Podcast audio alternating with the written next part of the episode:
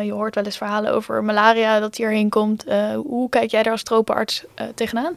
Nou, dan gaan wij heel nuttig worden, denk ik, in de toekomst. Dan kunnen we ook gewoon in Nederland aan het werk. Welkom, dit is de Groene Zorg Podcast. Leuk dat je luistert. Dit is een samenwerking tussen Medisch Contact en de Groene Zorg Alliantie. In deze serie nemen we je mee in de uitdagingen en oplossingen van duurzame zorg. En we laten je weten wat je daarin zelf kunt doen. Hallo allemaal, welkom in deze eerste aflevering van de Groene Zorg Podcast. In deze podcastserie wandelen we met jou en onze tafelgasten door het duurzame zorglandschap. We zullen ons eerst even voorstellen. Evelien, wie ben jij? Ik ben Evelien Brakema. Ik ben huisarts in opleiding en onderzoeker duurzame zorg bij het LUMC. En ik ben daar dit jaar ook gepromoveerd in Global Health, namelijk op longgezondheid wereldwijd. En ik ben ook een van de oprichters en de voorzitter van de Groene Zorg Alliantie. Misschien ben je Evelien al eens tegengekomen in de krant of op de radio of op de televisie. Je bent bij het NOS en Nieuwsuur in ieder geval langsgekomen. Je bent zelfs libellenster of in ieder geval als kandidaat gesteld als... en jong talent van het Financieel Dagblad. Die verkondigt dus al jaren de boodschap dat de zorg duurzamer moet. En dat wordt inmiddels ook door de media aardig opgepikt. Dus daar zijn we heel erg blij mee. Nou, wat een introductie, Judith. Dank je wel. En wie ben jij, Judith? Ja, ik ben adviseur duurzame zorg bij Milieuplatform Zorgsector. Ik begeleid zorginstellingen bij het verduurzamen. Milieuplatform Zorgsector is de branchevereniging voor duurzame zorg. En ik ben afgestudeerd op Conservation and System Ecology. Ik kijk dus naar de systemen als een geheel, waaronder ook de zorgsector. En ik zit ook in het bestuur van de Groene Zorg Alliantie. Nou, en dat is dus een gouden combi, want dan zijn we een duurzaamheidsprofessional met zorgexpertise en een zorgprofessional met een duurzaamheidsexpertise. Dat leek ons wel een mooie basis voor een duurzame zorgpodcast. Evelien, kan jij nog even uitleggen wat die Groene Zorg Alliantie precies is? Zeker. De Groene Zorg Alliantie is een bottom-up alliantie van partijen van zorgprofessionals die eigenlijk allemaal in hun eigen context de zorg vergroenen. Dus daar kun je denken aan groene urologen of studenten in vorm van de CO2-assistent of mondzorgkundigen. Dat is echt de volle breedte van de zorg. Inmiddels zijn er meer dan 100 van dit soort partijen bij ons aangesloten.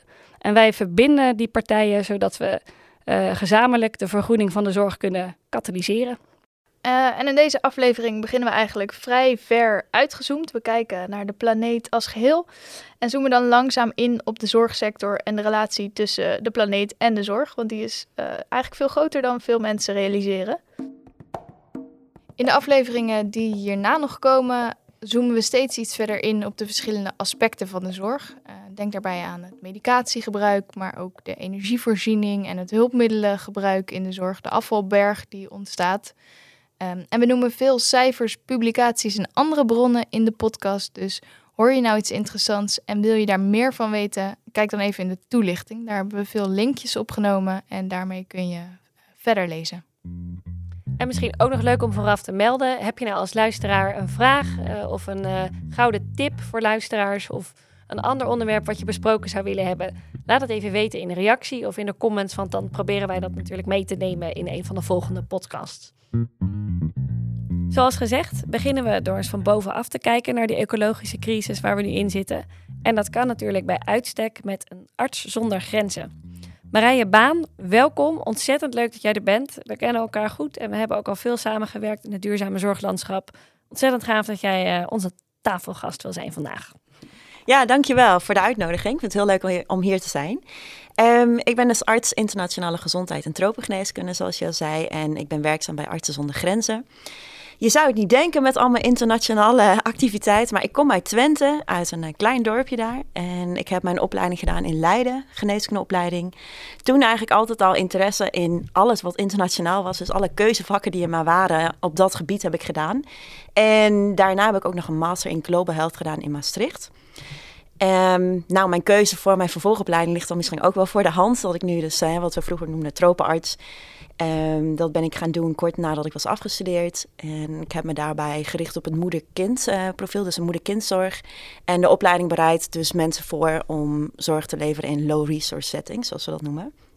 En, dus settings met beperkte middelen. Met beperkte middelen, inderdaad. Zorg. Ja, en dat heet dan in de volksmond de tropen, maar dat is natuurlijk veel meer dan alleen tropische gebieden. En het afgelopen jaar ben ik begonnen als arts bij Artsen zonder Grenzen. Eigenlijk mijn grote droom, dat wilde ik al heel lang. En ik ben op uitzending geweest naar Zuid-Soedan. En binnenkort hoop ik weer weg te gaan. Ja, nou, we gaan het nog hebben over jouw uitzending in Zuid-Soedan. Maar je bent naast tropenarts ook een mens met een groen hart. Kun je vertellen waar jouw passie vandaan komt? Ja, dat klopt, een groen hart. Ik denk dat als je bezighoudt met internationale gezondheidsproblemen, dat je eigenlijk niet om de klimaatcrisis heen kan. Omdat dat zoiets groots is wat nu op de wereld afkomt. Daar moet je bijna wel wat mee. Ik denk sowieso als mens, maar zeker als tropenarts. Omdat we ons vanuit ons vakgebied natuurlijk bezighouden met gezondheidsverschillen internationaal. En wat ligt daaraan ten grondslag? Dus het gaat niet alleen om het biomedische, maar ook allerlei andere aspecten van gezondheid. Dus waarom worden mensen ziek? Waarom is het in bepaalde situaties een bepaalde ziekte? Dus ook de politieke situatie daaraan bij kan dragen, armoedeproblemen. En klimaatverandering is een van de grootste bedreigingen voor de volksgezondheid. En als tropenarts gaat mij dat natuurlijk heel erg aan het hart, omdat internationaal al heel veel effecten zichtbaar zijn op de gezondheid van mensen. Ja, want de WHO die noemt het ook wel de single largest health threat facing humanity. Precies. Had jij nou, toen je in Zuid-Soedan zat, heb je dan concrete voorbeelden van hoe je de vertaling ziet van die bedreiging voor de gezondheid? Hoe ziet dat er dan uit? Ja, kijk, dat was iets wat vrij theoretisch voor mij ook was tijdens mijn opleiding, dat ik daarover las en me in interesseerde, laat ik het zo zeggen. Maar tijdens mijn uitzending in Zuid-Soedan, dat was 6 maanden, toen is dat zeker heel concreet voor me geworden. Omdat in die tijd dat ik daar was een heel ernstige overstroming in dat gebied. Dus het vluchtelingenkamp waarin ik werkte in Zuid-Soedan, dat ligt in een rivierdelta, dus eigenlijk uiteindelijk van de Nijl. En het regende vorig jaar dus heel veel op andere plekken in Afrika heel erg. Dus daardoor was het waterpeil van de Nijl veel hoger dan normaal gesproken. En dat loopt dan helemaal over de delta. Dus rondom dat vluchtelingenkamp stond alleen maar water op een gegeven moment. 2 meter water. Jeetje. Achter improvisorische dijkjes van, gewoon van zand en zandzakken. En jij zat daarin. Jij werkte in die... Ja, ik werkte dus eigenlijk binnen die omheining waar die mensen dus woonden. Achter die dijkjes die echt ook continu versterkt moesten worden, omdat ze door konden breken. En dan zou het hele kamp onder water lopen. Dus dat was in die zin ook best spannend. Niet zozeer voor mijzelf, maar wel voor de mensen die daar woonden. Ja. En wat voor impact had dat op die mensen daar, op hun gezondheid? Ja, heel veel. Hè. De mensen die daar al in zo'n vluchtelingenkamp zaten, die konden eigenlijk er ook niet meer uit. Omdat er de wegen waren bijvoorbeeld ondergelopen. Dus het was echt een soort van opgesloten gevoel. En ook angst natuurlijk, wat je merkt bij mensen. Maar ook in de omgeving. Daar waren natuurlijk heel veel mensen die nog gewoon op het land daar woonden. In Zuid-Soedan, de meeste mensen zijn afhankelijk van hun vee. Dat is hun primaire inkomstenbron. En op het moment dat dus die gebieden allemaal onder water lopen, ja, ze moesten daar weg, want de huizen stonden letterlijk onder water. En ook het vee kwam natuurlijk in bedreiging. Ja. En daardoor hebben mensen geen inkomsten. Ze moeten vertrekken. En dat was dan vaak naar het kamp waar ik werkte, dat vluchtelingenkamp. En daar kregen we enorme capaciteitsproblemen. Dus op allerlei vlakken, maar ook op het gebied van zorg. En je zag dan bijvoorbeeld hele concrete dingen, dat mensen dagenlang door water moesten waden om bij dat kamp te komen. Ja, ja. En dan dus bij het ziekenhuis kwamen met slangenbeten, allerlei huidziekten. Zoals kinderen, mensen die verdronken onderweg. Dus dat soort dingen. Zo.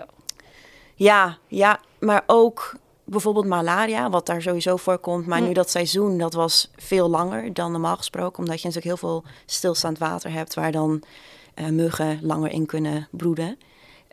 En heel veel ondervoeding zagen we. Hè? Wat ik al zei over dat primaire inkomen is vanuit het vee. En als dat vee doodgaat en de akkers dan onder water, dan zie je dat er gewoon niet voldoende voedsel is. Ja. En dat zie je als eerste terug in de kinderen die dan ondervoed raken.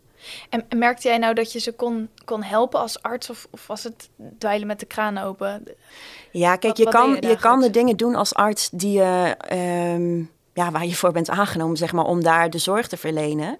Dus als daar ondervoede kinderen komen, dan kunnen we ze op een bepaalde manier helpen binnen natuurlijk de middelen die we daar hebben.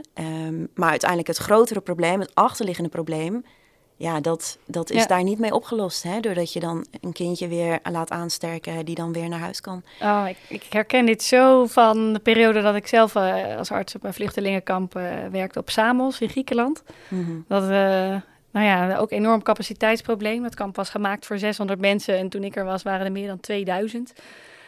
Aan alles een tekort. En wat je dan doet is, je probeert op dat moment gewoon zo goed mogelijk zorg te verlenen, maar we hadden tekort aan medicatie, we hadden gewoon tekort aan, ook aan kennis van de specifieke gezondheidsproblemen.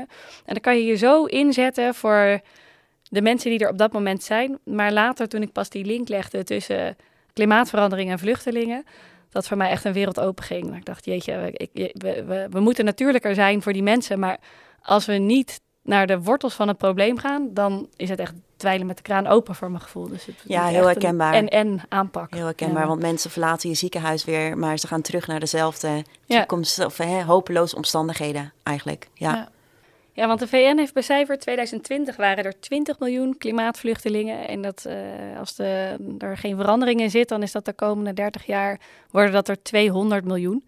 Maar volgens mij gaat de werkelijkheid ons inhalen. Want bijvoorbeeld nu al dat 33, zijn hele rare schattingen inderdaad. Ja. Of met een hele grote range. Omdat het natuurlijk heel moeilijk in te schatten is. Dat hangt van zoveel factoren af. Maar er worden zelfs getallen genoemd tot 1,2 miljard. Ja, we noemen nu vooral klimaateffecten. We hebben het over hitte, droogte, wateroverlast. Maar ik denk dat het belangrijk is om te melden dat we ook echt in een ecologische crisis zitten. We hebben last van verzuring van de oceanen.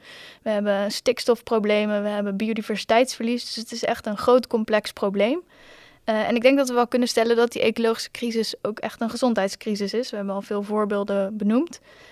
Denken jullie nou dat men daarvan op de hoogte is op de wereld? Hoe zien jullie dat bij de medezorgprofessionals? Ja, ik denk wat je zegt, Judith, dat is inderdaad wel heel belangrijk om... Het gaat niet alleen om de CO2-uitstoot en de opwarming van de aarde, maar het gaat om de manier waarop we met de planeet omgaan. En om het besef dat we voor onze gezondheid en ons welzijn heel afhankelijk zijn van de planeet en het in stand houden daarvan. En ik heb wel het gevoel dat dat gemist wordt door veel zorgprofessionals, dat besef. Ja. En dat we ons dus wel inzetten voor de zorg, maar minder voor het behoud van onze leefomgeving. Ja. Terwijl natuurlijk eigenlijk de zorg is maar een heel klein aspect van onze gezondheid. En een gezonde leefomgeving... voor de ervaring van gezondheid. Daar doet de zorgsector uiteindelijk... maar heeft er een belangrijk aandeel in. Maar niet, dat bepaalt niet alles, zeker niet. Ja, ik denk dat dat argument ook überhaupt nog veel sterker naar voren mag komen... als we het hebben over de energietransitie en dergelijke. En dat we doen dat ook voor de ijsberen... maar we doen het ook voor de gezondheid wereldwijd. Ook voor onszelf, en de gezondheid uiteindelijk. Van onszelf, ja, en het is dus wel bijzonder dat we daar zo weinig over leren... als artsen, als andere zorgprofessionals. Ik vraag het wel eens voor dat ik ergens een lezing geef over dit thema of een praatje. Dan vraag ik dus wel eens wie daar onderwijs over heeft gehad. En dat over het algemeen is dat dan gewoon niemand. Terwijl dat dan mensen zijn met 6 tot 10 jaar opleiding over gezondheid en zorg. En die hebben dan hier dus nooit wat over gehoord. Ja, dat kwartje is pas recent aan het vallen, denk ik. Ja, wat merken we daar in Nederland van? Ja, ik denk vooral dat we ons moeten beseffen dat we ons hier niet van kunnen afsluiten in Nederland. Dus het is niet zo dat als iets elders in de wereld gebeurt, dat dat op ons geen effect heeft. Dus internationaal leidt de klimaatverandering tot veel instabiliteit. En ik denk dat we daar iets mee moeten. Ook vanuit een bepaalde verantwoordelijkheid die we hebben. Ja. Eigenlijk een soort morele verantwoordelijkheid. Maar als dat je minder uitmaakt, dan doe je het alsnog voor jezelf. Want linksom of rechtsom. Ja, linksom of rechtsom, dat klopt. We hebben links en rechts nodig hiervoor. Niet eens politiek links of rechts, maar ik bedoel vooral dat je zelfs als je er volledig van wil onttrekken, het is zo verbonden allemaal. Het gaat gewoon niet. Nee, want het leidt tot heel veel instabiliteit en ontwrichting wereldwijd. En die vluchtelingenstromen, daar moeten we in Nederland ook wat mee. Dat zien we nu al. De vluchtelingencrisis is nu al moeilijk voor Nederland om mee om te gaan.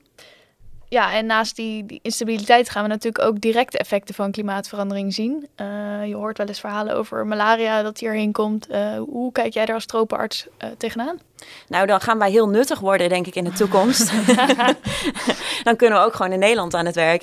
Nou, dat is nu trouwens natuurlijk al zo. Hè? Er zijn nu natuurlijk ook artsen internationale gezondheid en tropengeneeskunde die in bijvoorbeeld Ter Apel hebben gewerkt. Maar er is een kans dat we ook meer infectieziektes gaan zien die we uitgebannen hadden. Min of meer. Ja, maar in het verleden is er natuurlijk ook malaria in Nederland geweest. En dat kan wel weer terugkomen. En ik denk ook bijvoorbeeld hitte. Dat is wel iets we hebben natuurlijk een hele kwetsbare populatie daarvoor in Nederland. Omdat we veel oude mensen hebben die vaak in woningen wonen die niet gebouwd zijn op hitte. Dus dat is bijvoorbeeld een probleem wat we in Nederland kunnen gaan zien. Ja, we zien het al. Het is al gaande, want je hebt vaak zoiets van, dat is iets van de toekomst. Maar in de huisartspraktijk ben ik daar eigenlijk ook al voortdurend mee bezig met... SSRI's, dosis aanpassingen vanwege de hitte. Daar had ik er van tevoren nooit over nagedacht. Of dat je vragen krijgt over blauwalg. En dat je merkt dat mensen langer astmaklachten krijgen... omdat ons pollenseizoen is uitgebreid vanwege de warmere temperaturen. Meer Lyme. Dus je denkt de hele tijd, dat klimaatverandering, dat wordt heel erg. Maar eigenlijk is het al de hele dag aanwezig. Ja. Goed, we hebben het dus gehad over de ecologische crisis als gezondheidscrisis.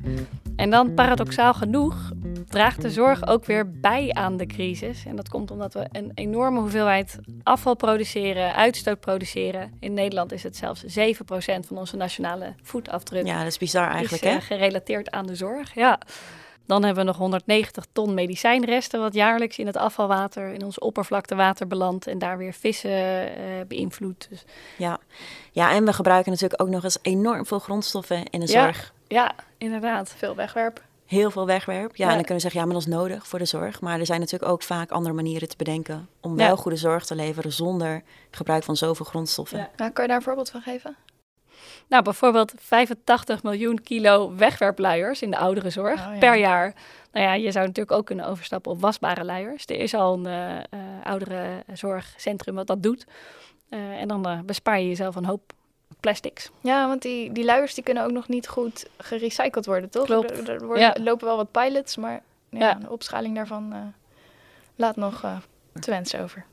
Ja, en ik denk ook de productie van medicijnen bijvoorbeeld, dat heeft natuurlijk ook enorm veel impact. En dat is minder zichtbaar dan het afval wat we produceren. Maar dat is wel een productieketen waar heel veel CO2 wordt uitgestoten en ook veel vervuiling in optreedt.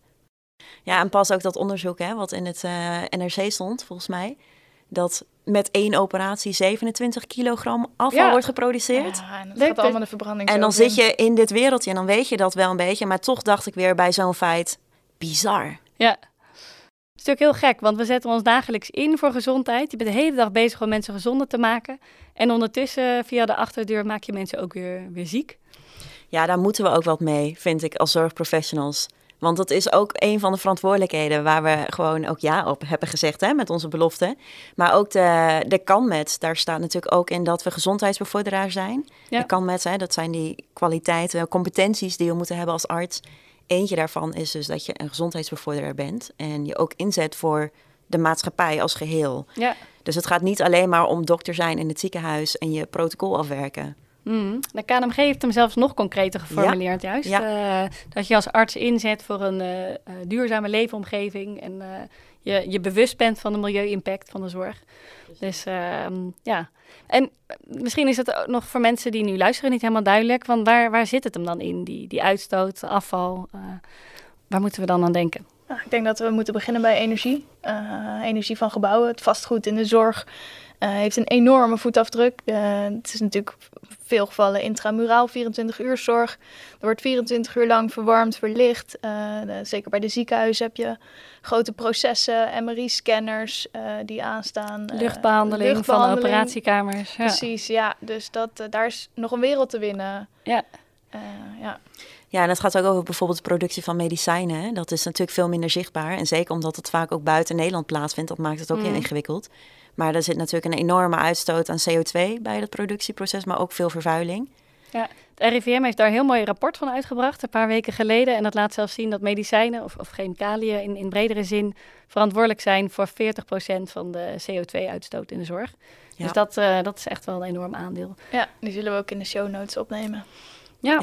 Ja, en ik denk dat ook een hele belangrijke is, omdat medicijngebruik vaak toch nog voorkomen kan worden, hè? Ja, of afgebouwd kan worden. Er wordt natuurlijk heel veel weggegooid maar ook als we meer inzetten op preventie, er is nog zoveel winst te behalen, waardoor we bepaalde medicijnen gewoon niet hoeven te gebruiken. En hoeveel van de medicijnen, want je hoort vaak medicijnen komen dan uit India of Zuidoost-Azië, maar in hoeverre kunnen we medicijnen uit Europa halen? Wat is daar de potentie van? Weten jullie dat? Ja, ik denk dat de CO2-impact van transport, dat is een onderdeel. Maar het zit hem vooral in de ontwikkeling en de productie daarvan. En ik denk dat, ja, waar we als zorgprofessionals ons op kunnen richten, dat dat vooral is voorschrijven wanneer dat gewoon echt nodig is, maar niet... Ja, dat ligt meer in je bereik ook, hè? Ja. Kijk, deze productie, dat is een heel groot iets. Dat is moeilijk om je daar als zorgprofessional mee bezig te houden, om daar iets aan te doen. Maar ik denk wel dat je heel veel in handen hebt met wat je voorschrijft. Ja, ja, en dat je iemand met diabetes echt kan helpen, stimuleren, meer te gaan bewegen. En dan heb je die metformine misschien überhaupt niet nodig. En dat is natuurlijk ook een... Ja, patiënten vinden dat zelf ook veel fijner, dat ze minder pillen hoeven te slikken. Ja, ja, en het bevordert natuurlijk veel meer het gezondheidsgevoel. Hè? Als je goed beweegt, gezond eet, voel je je veel gezonder en inderdaad hoger welzijn dan wanneer je elke dag 3 keer op een dag pillen moet slikken. En voeding, dat is, bleek uit het RIVM-rapport, is een ander heel mooi voorbeeld van veel impact. Dus, en dan hebben we het niet alleen over CO2, maar ook over landgebruik, watergebruik. Dus voeding vanuit de zorg, daar is ook echt enorm veel winst op te halen. Dat je denkt aan de eiwittransitie, minder biefstuk, meer humus. Biefstuk krijg je toch niet in het ziekenhuis, maar... Ja, en ik denk ook wel dat ziekenhuizen of zorginstellingen daarin een voorbeeldfunctie hebben op een bepaalde manier. Dus dat je met gezonde leefomgevingen die je in het ziekenhuis kan creëren, dus door bijvoorbeeld gezond eten, maar ook door een groene omgeving rondom het ziekenhuis. Veel licht, hè? Ik heb echt een plaatje voor me van zo'n ideaal groen ziekenhuis. Ik denk dat je daarin ook wel een voorbeeldfunctie kan hebben als een ziekenhuis. Het moet een helende omgeving zijn, hè? Ja. En nu is het vooral een steriele omgeving. Ja, en niet alleen ziekenhuizen natuurlijk, maar je hebt het ook over de ouderenzorg. Zeker, juist daar, want daar wonen mensen, hè? Dat is natuurlijk heel anders dan dat je een paar dagen na een operatie in een ziekenhuis bent. Ja. Ja, dus als we het samenvatten, dan heb je het vooral over de energie van gebouwen, over medicijnen en het zinnig inzetten van medicijnen. Welke moeten we nog meer benoemen? Ja, transport, vervoer inderdaad. Ja. Dat is ook een hele belangrijke, want er wordt nu heel veel heen en weer gereden naar ziekenhuizen. En dat is zeker nu denk ik best wel een lastige, omdat we meer naar die centralisatie gaan. Hè? Er worden steeds meer kleine ziekenhuisjes gesloten.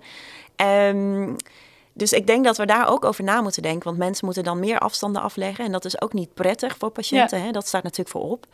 Maar heel veel zorg kan ook op afstand plaatsvinden. En dat maakt het vaak gemakkelijker voor een patiënt. En ook veel patiënten zouden, of cliënten, zouden ook thuis kunnen herstellen van bepaalde dingen. Dus ik denk dat daar wel potentie zit voor de toekomst.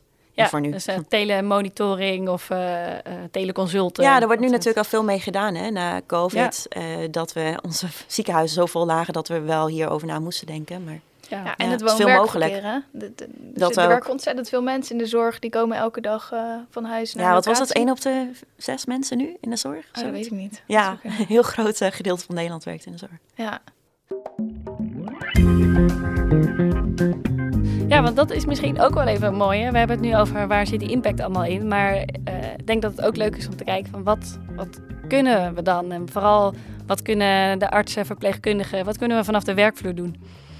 Ja, dat is denk ik een hele goede vraag waar veel mensen ook mee zitten. Want als je het over klimaatverandering hebt en de link met gezondheid, dan ligt het een beetje op de loer dat mensen denken, oh, het is zo groot en ik kan hier niks mee. Want ja, ik ben maar in mijn eentje. Nou, dat is natuurlijk sowieso niet zo. Je bent niet alleen, want er zijn heel veel mensen die hiermee bezig zijn en we hebben elkaar daarin nodig, denk ik. Dus die verbinding zoeken, dat zou denk ik mijn eerste tip zijn. Dus ga niet in je eentje hier helemaal je instorten, maar doe het samen met mensen. Ja, nou, eigenlijk de kracht van onze Groene Zorg Alliantie dan. Hè? Dat is echt... mensen organiseren zich in partijen die in hun eigen omgeving aan het vergroenen zijn en die verbinden we ook nog eens met elkaar, zodat we echt landelijke slagkracht hebben. Ja, plus jullie geven de tips natuurlijk voor wat mensen dan precies en concreet kunnen doen op hun werkplek. We hebben afgelopen zomer een Groene Zorg Festival gehouden, waarin we ook heel veel medici met elkaar of zorgprofessionals met elkaar verbonden hebben. Ja, en dat vind ik echt heel hoopgevend. Dat festival was ook in no time uitverkocht, dus je merkt... Misschien was het een paar jaar geleden echt nog iets compleet nieuws waar mensen zich niet zo mee bezig hielden, maar inmiddels... Ja, het leeft, hè? Het leeft. Ja, het leeft. Je merkt ook dat je, als je je verbindt, serieuzer genomen wordt. We worden gevraagd aan tafel bij de Green Deal Zorgontwikkelingen, bij de buitenring van de ISA, het Integraal Zorgakkoord. Dat zie je ook in ziekenhuizen. Als je je verbindt, dan krijg je een stem. Dan word je gehoord. Ja. En dan kun je verandering maken. Ja. En als mensen nou luisteren en denken van... nou, ik hoef me misschien niet actief in een green team in te zetten... maar wat kan ik in de dagelijkse praktijk nou doen? Marije, heb jij een tip voor wat je ze zou willen aanbevelen? Nou, ik denk...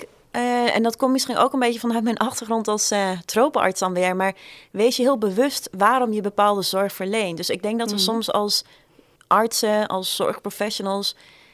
dingen gewoon doen uit gewoonte. En ik denk dat het goed is om na te denken... waarom geven we deze zorg? Helpt het iemand echt? Hè? Voelt iemand zich hier echt gezonder door? En heel erg dat gesprek aan te gaan met de patiënt of met de cliënt. Ja.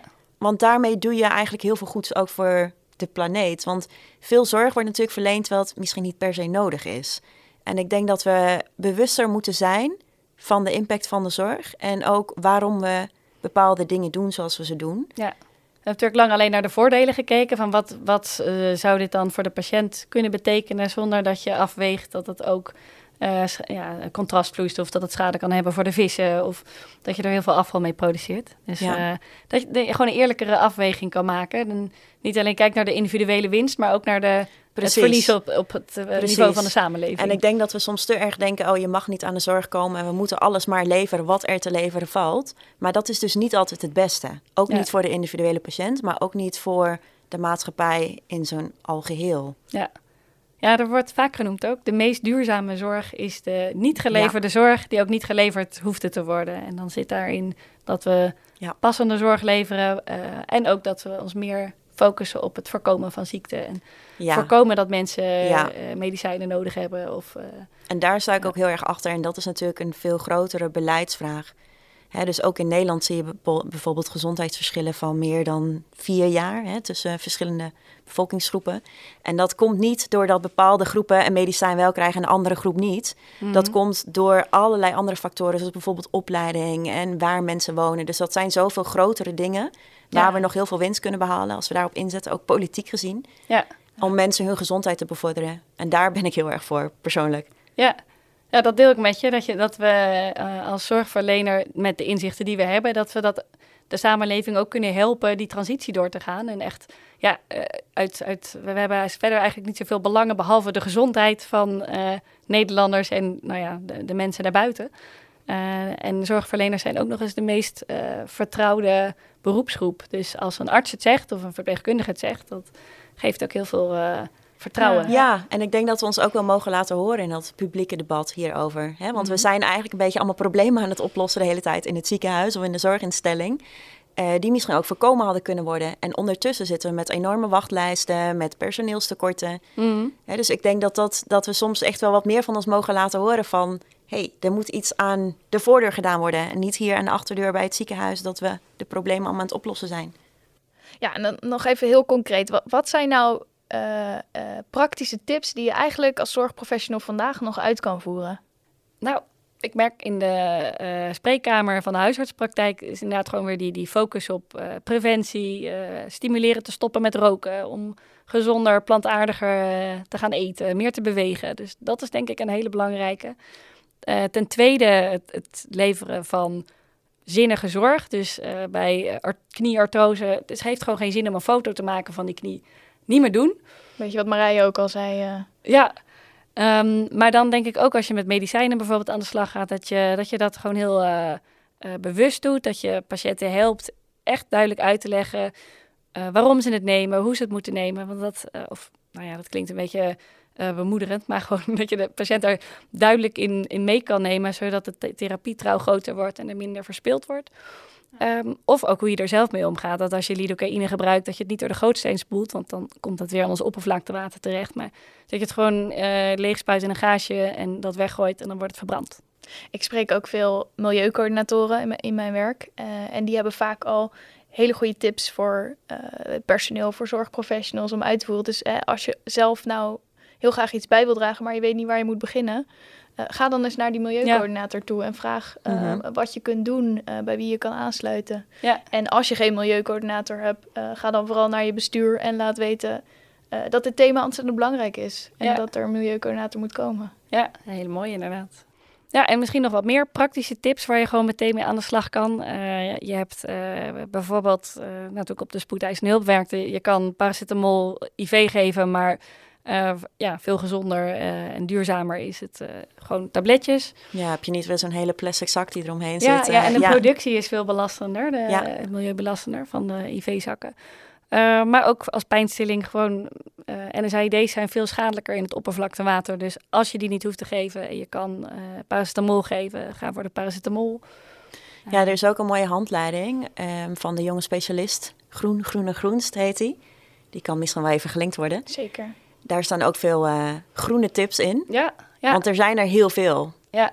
Of bijvoorbeeld een mooie patiëntfolder van de klimaatdokter van Anne Roosendaal. Nou, die kan je, de QR-code kan je in je wachtkamer hangen. En dat neemt patiënten weer mee in wat zij zelf kunnen doen om op een duurzame manier gebruik te maken van de zorg. Ja, dat is denk ik ook belangrijk om je patiënten te betrekken bij dit thema. Ja. Nou, mooie tips allemaal. Ik denk dat het ook duidelijk is dat we niet zelf allemaal het wiel uit hoeven vinden. Er zijn al ontzettend veel tips, dus maak daar vooral gebruik van. Ja, we hebben eigenlijk allemaal heel, heel veel mooie tips en voorbeelden gegeven. En nu lijkt het alsof het nog een mooie nice to have is. Maar ondertussen wordt het ook wel echt steeds meer verwacht. Zowel in richtlijnen als vanuit de wet en de akkoorden. Dus je merkt echt een enorme verschuiving. Hoe we van hobby naar norm, naar plicht aan het schrijven zijn. En dat moet ook, hè? Ja. Het kan niet meer een hobby zijn. Nee. Want daar gaat het niet hard genoeg mee. Nee, precies. Maar je ziet het inderdaad in de NHG-richtlijn heeft het al een aantal richtlijnen opgenomen dat we milieu-impact moeten meenemen. Het kader passende zorg, die heeft duurzaamheid hebben ze echt als kernwaarde daarin verwerkt. Ja, daar worden we heel blij van natuurlijk. Ja, ja, precies. En het moet ook gewoon vanuit het coalitieakkoord en het klimaatakkoord van Parijs moet het ook. En de Gezondheidsraad die adviseerde laatst dat we gewoon echt milieu veel serieuzer moeten meewegen in onze keuzes in de zorg. Dus de tijd van, wat leuk, je doet ook aan duurzaamheid. Dat is wel voorbij. Ja, precies. Het is wel gewoon, het wordt nu gewoon ingebed in ons dagelijks handelen. Ja. Oké, nou, stel, we maken even een sprong naar 2050. We gaan 30 jaar verder in de tijd. Alle klimaatplannen zijn uitgevoerd. Iedereen heeft zijn best gedaan. Iedereen heeft zich aan zijn beloftes gehouden. Hoe ziet de zorgsector er dan uit? Marije, hoe ziet jouw ideale zorgsector er in 2050 uit? Ja, ik denk een zorgsector met een minimale impact op het klimaat en op het milieu. Voor zover dat mogelijk is, denk ik dat dat supermooi is als we dat in de toekomst in 2050 kunnen bereiken. Dus dat we een zorgsector hebben die niet alleen om de patiënt gaat, maar ook om de planeet, omdat dat met elkaar verbonden is. Dus we kunnen niet gezonde mensen hebben als we geen gezonde planeet hebben. Dus dat denken in het DNA van de zorg zit, van alle zorgprofessionals, dat we daarmee worden opgeleid, dat we zo naar de wereld kijken en zo naar de zorg kijken, zo naar onze patiënten, dat we onze patiënten en cliënten daar ook op die manier meenemen. Dus dat het echt overal in verweven zit. Dus in richtlijnen, in dus opleidingen, wat ik zei. Hoe onze zorginstellingen zijn gebouwd. Hè, dus dat ze op een groene manier zijn gebouwd, op een groene manier energie gebruiken. Dat het ook een prettige omgeving is om in te zijn, om in te werken, om in te wonen. Als het een zorginstelling is, maar ook om in beter te worden. Ik kijk daarnaar uit. Ja, mooi. Ja, en misschien ook nog wel veel meer thuis. Hè? Dat we die zorginstellingen zelf zijn gewoon veel kleiner geworden. Veel meer met e-health, telemonitoring, minder vervoer. En dan ja, word lokaler jij vast eigenlijk ook dan, hè? Ja. En daar word jij ook vast blij van, denk ik. Want dan hebben we minder vastgoed nodig. Dus ja, dan... ja, zeker, zeker. En al het vastgoed is van hout en heel erg licht. En we hebben geen verlichting binnen meer nodig. Ik zie dat helemaal zitten. Nee. Mooi. En hoe ziet jouw rol als huisarts eruit, Evelien? Ben jij nog nodig? Ik denk dat juist de huisartsen nodig zijn. Ja, dan zeg je natuurlijk, dat is logisch als huisarts. Dat zou ik ook zeggen. Maar ik geloof daar heel erg in. Want ik denk dat juist de eerste lijn, juist het voorkomen van die complexe, dure, belastende en milieubelastende zorg in de ziekenhuizen, dat een enorme winst zou zijn. Dus als we gewoon echt een gezondere leefomgeving kunnen maken, waarin mensen schonere lucht hebben, gezonder eten, meer bewegen, dan ben ik er misschien nog af en toe nodig voor wat de dingen die dan, waar mensen dan toch even nog wat medische hulp voor nodig hebben. Maar mijn droom zou zijn dat je inderdaad echt kan voorkomen dat men... Natuurlijk kan je het niet helemaal voorkomen, maar dat je enorm kan verminderen dat mensen zo ziek worden dat ze naar het ziekenhuis moeten. Ik zie in 2050 zelf ook wel heel veel sociale duurzaamheid. Waarbij, als je bijvoorbeeld kijkt naar de GGZ-instellingen waar nu enorme wachtrijen zijn. Ik zie een GGZ-sector vormen waar je direct terecht kan en waar je ook veel minder snel terecht komt. Omdat je meer doet met ontspanning, met een gezonde leefstijl, mentaal ook veel sterker in je schoenen staat. Dus... Ja, dus je hebt het echt over meer welzijn. Ja, meer welzijn. We moeten echt van welvaart naar welzijn. En ook in de zorgsector. In alle en dus minder welvaartsziekte, maar meer welzijn. Ja. Goed, dus als je nu samenvat wat je als zorgverlener kan doen, dan is het in ieder geval ook echt de ogen openen voor gezondheid bevorderen. Meer nog dan de ziekte oplappen. Dus probeer echt te stimuleren dat mensen gezonder eten, meer bewegen, stoppen met roken. Maar je kunt ook denken aan, als er eenmaal zorg nodig is, gebruik maken van passende zorg, zinnige zorg. Dus niet onnodige handelingen of medicijnen voorschrijven. En je kunt letten op e-health, teleconsult, zodat je minder CO2 hebt van het vervoer. Ja, vanuit die facilitaire kant is die zorg in 2050 klimaatneutraal. Er is klimaatneutraal vastgoed. We maken zoveel mogelijk gebruik van herbruikbare medische hulpmiddelen. De voeding is duurzaam. De afvalverwerking is duurzaam. Ja, nou, ziet er mooi uit. Op naar 2050. En dat je als zorgverlener gewoon een hele belangrijke maatschappelijke stem hebt. In de VS is het zelfs zo dat dat zorgprofessionals op het gebied van klimaat meer worden geloofd dan medewerkers van de Environmental Protection Agency. Dus ik denk dat dat wel echt aan de ene kant een beetje angstaanjagend is, maar aan de andere kant ook wel gewoon benadrukt dat we echt wel een belangrijke rol hebben in de samenleving. Wat verantwoordelijkheid ook, hè? Ja, precies. Ja, en in de volgende podcastafleveringen gaan we ook nog wat dieper in op die verschillende thema's en wat jij daar als zorgprofessional in kan betekenen. Marije, jij gaat binnenkort naar Honduras op uitzending. Ga je daar ook nog iets doen met klimaat? Ja, hopelijk wel. Maar het is een project wat zich richt op seksuele gezondheid. Dus dat houdt in family planning, voorlichting, counseling rondom seksueel geweld, wat veel voorkomt in Honduras. Maar in de regio is Artsen zonder Grenzen wel bezig met planetary health.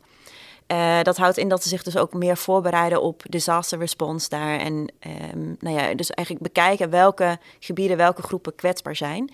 Dus het is wel iets wat ook daar een punt van aandacht is. En dat vind ik wel heel interessant. Ja. En natuurlijk recent zijn er ook weer overstromingen geweest in Honduras. Dus dat geeft ook maar aan hoe kwetsbaar het gebied ook is.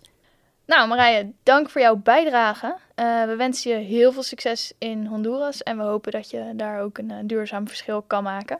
Dankjewel. Je hoorde Marije Baan, tropenarts en Arts zonder Grenzen. Evelien, we hebben het gehad over veel verschillende dingen. We hebben het gehad over de ecologische crisis op de gezondheidszorg, de impact daarvan. En natuurlijk ook de impact van de gezondheidszorg op die ecologische crisis. We zijn langs allerlei interessante ontwikkelingen en verbeteringen gegaan. We hebben onze toekomstige zorgsector beschreven. Dat proberen we ook altijd vanuit de Groene Zorg Alliantie te stimuleren, die duurzame ontwikkeling. Jij bent natuurlijk de voorzitter van de Groene Zorg Alliantie. Misschien is het leuk voor de luisteraar die zoiets heeft van, waar hebben jullie het over met je alliantie? Om nog even samen te vatten, waar gaat het over, de Groene Zorg Alliantie? Ja, ik denk dat de kracht van de Groene Zorg Alliantie hem echt zit in de verbinding. Dus een individu kan veel minder verschil maken dan individuen samen. En dan hebben we ook nog eens partijen vanuit de hele breedte van de zorgsector bij elkaar. En mocht je dus iets willen betekenen, raad ik je vooral aan om aan te sluiten via de green teams van je instelling of via een commissie. Want we merken echt dat als we de krachten bundelen, dat we veel sneller kennis kunnen uitwisselen. Dat we elkaar kunnen inspireren en ook dat we gewoon een krachtige stem kunnen uitbrengen. Zoals bij het ontwikkelen van de Green Deal, bij het onderhandelen aan het ISA of in gesprek gaan met beroepsgroepen en dergelijke. Ja, het is echt een ontzettend mooie, enthousiaste groep mensen. Dus je krijgt er ook heel veel energie van. En ik denk dat je daarmee echt op een leuke manier kan ervaren dat het ook heel erg mooi kan zijn om je met het onderwerp bezig te houden. Ja, ik had het zelf niet beter kunnen verwoorden. En om daar nog een podium voor te pakken, laten we jullie in iedere aflevering 1 groene tip horen van een van onze duurzame zorgcommissies of green teams. De groene tip van vandaag komt van Jeroen van Roosmalen. Jeroen is SEH-arts en ook oprichter van de Groene SEH. En hij heeft een boodschap voor elke professional die graag aan de slag wil met duurzame zorg.